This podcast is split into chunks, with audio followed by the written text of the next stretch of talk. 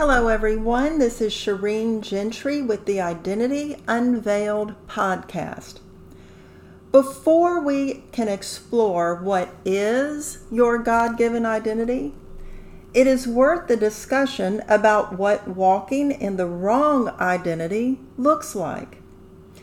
As I think back to my adult life, including my 20s and 30s, here's what my time of reflection reveals. First of all, I was going through the motions of living. We all go through daily routines that sometimes cause a rut. But how is this different? While my children were still very young, I was outwardly going through the behaviors of living that were expected from a stay at home mother. It was more than just a busy day. It was having a busy day with all good things that kept me from dealing with deeper concerns of the heart. The scale was top loaded with activity. I thought if I could anchor my time, my focus, and my thought life in activity, I wouldn't need to pay attention to the painful places in my heart. My thought was that if I stayed busy, I wouldn't need to acknowledge that these places even existed. In my mind, I was doing the expected Christian thing by glossing over my feelings and my emotions. Are you going through the motions of daily living in such a way that they may be a covering for something deeper? In the book, Everybody's Normal Till You Get to Know Them, the author explains that we can incorporate many things into our lives that prevent our authenticity anything that may keep us from dealing with deep and significant issues. And he gives the following examples superficial conversation, humor, timidity, brazen self assurance, intelligence, ignorance, busyness, work, competence, success even spirituality. And he elaborates that these things are veils around our hearts. For me, busyness kept me from myself. To be busy practically and daily meant that I didn't live from the heart, although my outward actions appeared that I had it all together. Rick Warren's book, Purpose Driven Life, posed a question in chapter 3. What would my family and friends say is the driving force of my life? What do I want it to, to be? The answer I journaled in 2003 is quite telling. Quote, to be a good mother and wife, to keep everybody going on a daily schedule, run errands, take care of all the needs of running a household smoothly, to be a woman of respect and a leader in the church, to be a good example for all who know me. I go on to write. What I truly want is to have a purpose with God given direction as to why He put me here and gave me the life He did. I also want a deeper, more intimate relationship with God, and I've been working on this one for months. End quote. Doing, doing, doing. At least I was beginning to get on the right track in the second part of my answer. If you've taken the disc profile, you discover uh, about that you are either more people oriented or task oriented. Since the scale tips for me to be more task oriented, you can see that performance and daily activity was actually where I derived my worth and my identity. It became an easy default for me. Had I taken care of the household? Was I involved at church? Had I signed my children up for enough activities? Now that I look back over these two journal entries, it becomes crystal clear that there was a significant disconnect in my doing and in my being. That my desire for outward motions to appear altogether was not in alignment with a desire for living with purpose and a God given destiny. So, my question I pose to you is what do you hide behind?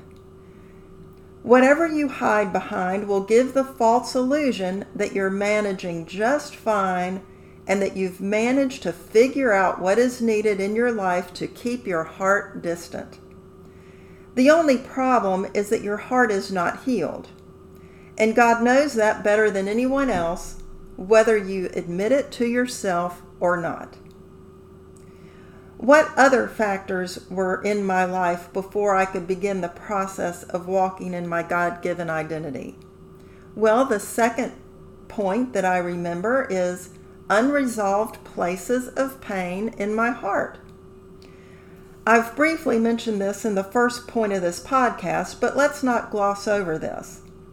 Whether these painful places were legitimate or not, for me, one was legitimate, one was not they still took residence in the deep recesses of my heart. I had actually buried them so deeply, I was hoping that if I continued to live without acknowledging them, perhaps time would be the dissolving agent that eventually would make them go away.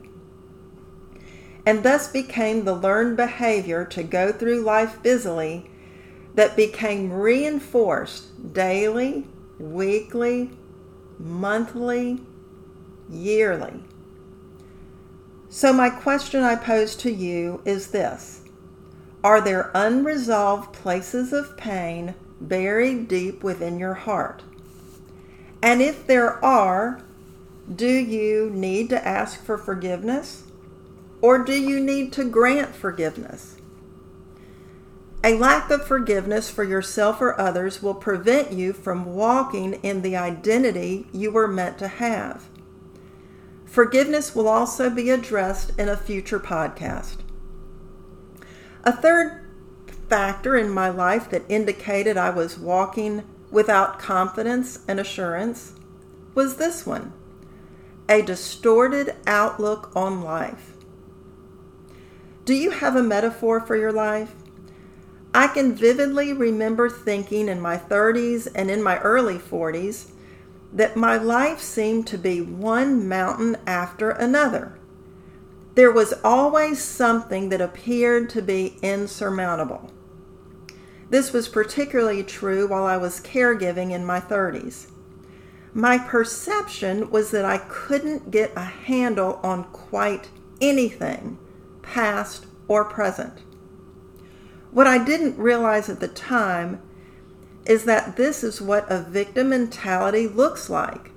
And yes, more on this in a future podcast as well.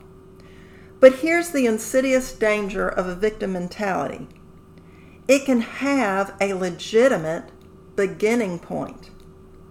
The problem is that unfortunate past events can then spill over into the present and the future without you even realizing it. So, my question I pose to you is this Do you have a metaphor of your life?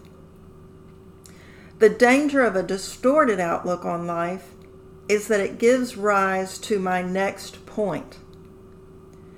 A distorted outlook on life gives rise to a distorted outlook of God. There's no way to disconnect one from the other. Here's the irony of it all my grandmother had made sure she had surrounded me with as much value based opportunities as possible, and these were all good things in and of themselves. But the downside is that it led to my knowledge of God without really knowing God. From an eternal perspective, I had made the decision to be a Christ follower, and I was completely secure in that decision I made before sixth grade. But through the years, I didn't do anything to intentionally draw closer to God. In fact, I felt like I really didn't have to. I attended a Christian school, went to church every time the doors were open, and learned from an early age to live a compliant life. I wasn't a rebel. Once again, actions and behaviors ruled the day in the life of Shireen. I will elaborate on this concept in a future podcast entitled The God Gap, so be on the lookout. Another point is that I felt like I was a bystander in my own life story. Because of my perception, and I do emphasize perception, of God that was that He didn't care about the details of my life or how my heart had been damaged. So I truly felt like I wasn't participatory in my own life story, that it didn't matter what I did or didn't do. In counseling, there are terms for feeling like one has mastery over one's life, um, and it's called locus of control, and there are two kinds. External locus of control is the idea that one's environment and experiences are somewhat out of control. Successes and failures are due to factors beyond an individual's capacity or control for such. Internal locus of control is the idea, the notion that an individual has had a say so in outcomes, that you have control over some events and influence in your life. I close this podcast repeating these questions as you consider your own life story. Are you going through the motions of daily living? Is there a specific veil that you've begun to use to prevent a level of authenticity? Is there a place of unresolved pain in your heart? Time is irrelevant. Do you need to grant forgiveness? Do you need to forgive yourself? Do you need to apologize to someone? What is your metaphor for life? In several words, how would you define God as he relates to your personal experiences? Is he distant, disinterested, uncaring? Do you feel like you have mastery, dominion, and stewardship over your own life? In summary, these are indicators that you may not be walking in the identity God has for you.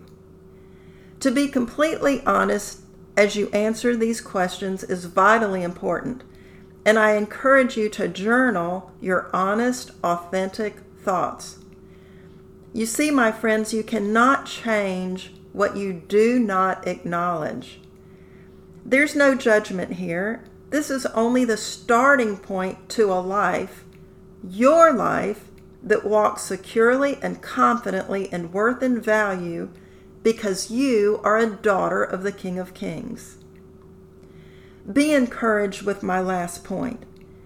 Do not feel overwhelmed if you find that you check off all the points I've just mentioned. When you allow God access to your heart, He has an amazing way of sorting through all the weeds that have taken root and provide healing in multiple ways at the same time. Start today. God is waiting. And until next time, this is Shireen Gentry with the Identity Unveiled podcast.